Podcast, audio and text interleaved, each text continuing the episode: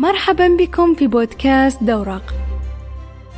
هذه الحلقة بعنوان دوامة.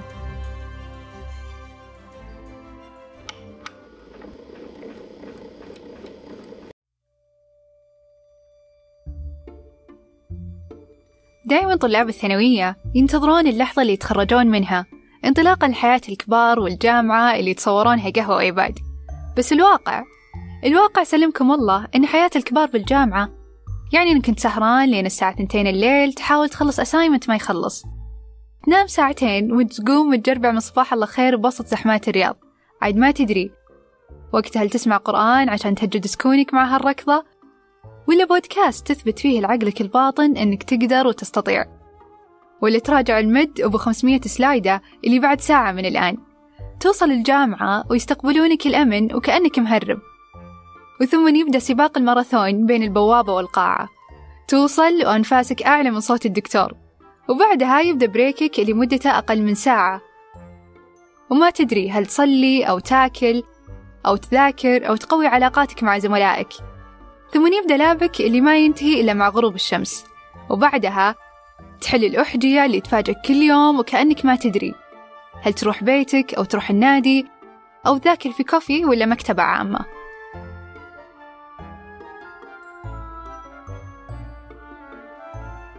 هل يا ترى يومنا بالحياة الجامعية يتبعثر بهذه الطريقة؟ ولا في وصلة سقطت سهوا وخلتنا ما نقدر نتحكم في سير يومنا؟ بجانب أن أصلا عقلنا مو مصمم أنه يتعرض لهذا الكم من المعلومات والقرارات بشكل يومي كحال الطالب الجامعي. لأن الدماغ البشري يعالج 11 مليون بت من المعلومات في الثانية. بس عقلنا الواعي فقط يقدر يستوعب من 40 إلى 60 بت منها. طيب كيف ممكن نتأقلم مع ذا الوضع إذا جزء كبير من الموضوع خارج يدنا؟ زي ما قال الكاتب الكندي كريس بيلي في حديثه في TEDx We need more space. If you look at what allows traffic to move down a highway, what allows it to move forward isn't how fast cars are moving, as you might expect. It's how much space exists between the cars that allows traffic to move forward. Our work and our life are the same way. فعلا صدق ما قال وعشان تمشي الأمور في يومنا بشكل سلس أكيد ترتيب الأولويات لها كفة كبيرة تدرون أن دائما نعتقد أن ترتيب أولوياتنا سهل لكن في الأصل في أمور ثانية تتدخل لا إراديا مثل اعتقادنا بأننا ما نقدر نتمم شيء إلا وقبل شيء آخر زي تنظيف غرفة قبل المذاكرة في ليلة الاختبار مثلا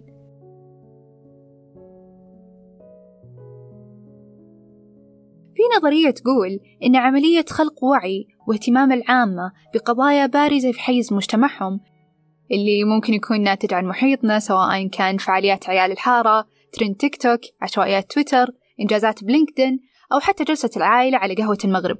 والمجتمعات هذه تقدر تشكل صورة في عقلنا الباطن لا تمد للواقع بصلة وتعجنه وتصفيه زي ما تبغى وتركز عليها وكأنها النقاط الأهم اللي تطرح على بال العامة. ويختلف معايير إطارها الزمني والمكاني باختلاف الظاهرة الأبرز في ذيك المرحلة. كيف؟ بوضح لكم أكثر. مثل لما تاخذ بريك من المذاكرة تمسك جوالك وتفتح تويتر وتشوف زملائك جزء منهم ينظم مؤتمر عالمي والجزء الثاني متطوع في فعالية مجتمعية وتدخل مساحة تتكلم عن أهمية الخبرات في المرحلة الجامعية. وهذا الشيء يصنع صورة نمطية يخليك لا شعوريا تصنع أهدافك وقراراتك بناء على اللي حولك. فتقدم التطوع على اختبارك يوم الأحد في قائمة الأولويات مثلا.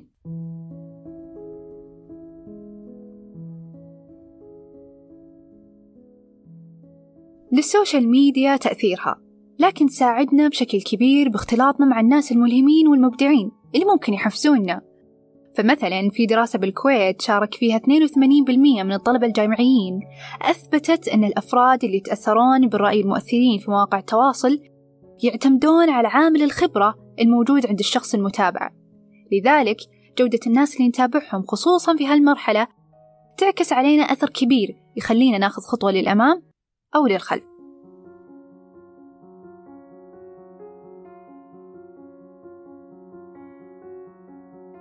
وهنا تجي أهمية معرفة الذات اللي تساعدنا في تحكيم المدخلات والمخرجات اللي نتعرض لها في يومنا اللي تجي من كل اتجاه. مثل معلومة الكل يؤمن بصحتها حاليا بأي حيز مجتمعي ممكن يجي لين فيها. ممكن يكون واقعنا وهم أو وهمنا واقع بمعنى أن إيمانك لنقطة معينة لا يعني إيماني بصحتها فالفكر مختلف والحال متقلب لأن بالنهاية مو كل أمر بهالكون مسلم به. عدا الكتاب والسنة.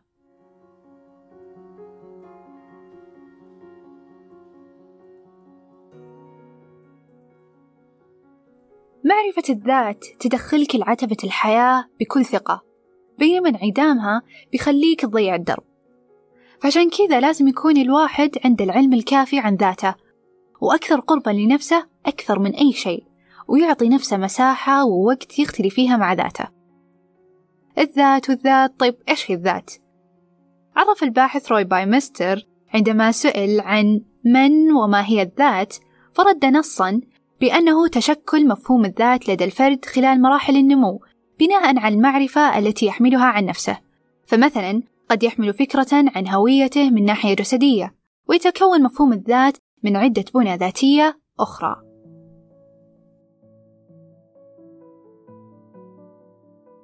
الاختلاء بالذات والانفصال فيها لو لبرهة زمن راح يعيد لك جزء كبير من اتزانك زي أنك تختلي تأملا وتفكرا بنصوص الأدبية لوفاء الحربي وباسمها المستعار غلبهار مشهيد.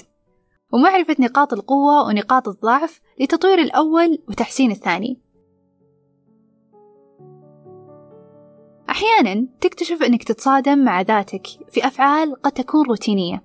كان تصنع هوية مثالية لا تمد لك بصلة إرضاء لمحيطك. وهنا وصلت لمضيق حرج جدا. يحتاج أن تلتفت جزء كبير من معرفتك لذاتك وهالمعرفة هي اللي تخلي أمورك بيومك سهالات.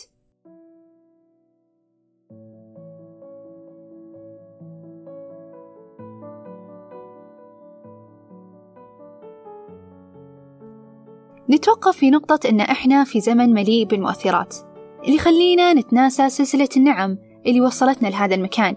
وأحداث المتتالية اللي تمنعنا أن نستمتع بأجمل لحظاته. في اللحظة اللي بتجي بعد شوي وتقفل البودكاست جرب تاخذ لحظة تأمل فيها.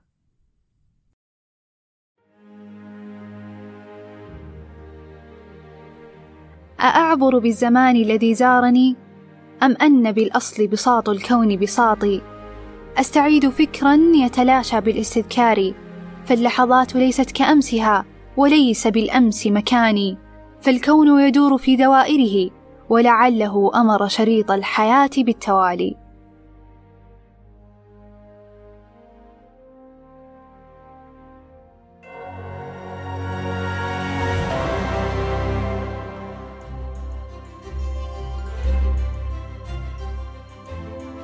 هذه الحلقة من عمل لجنة المحتوى الصوتي في مجلة نبض الصيدلة.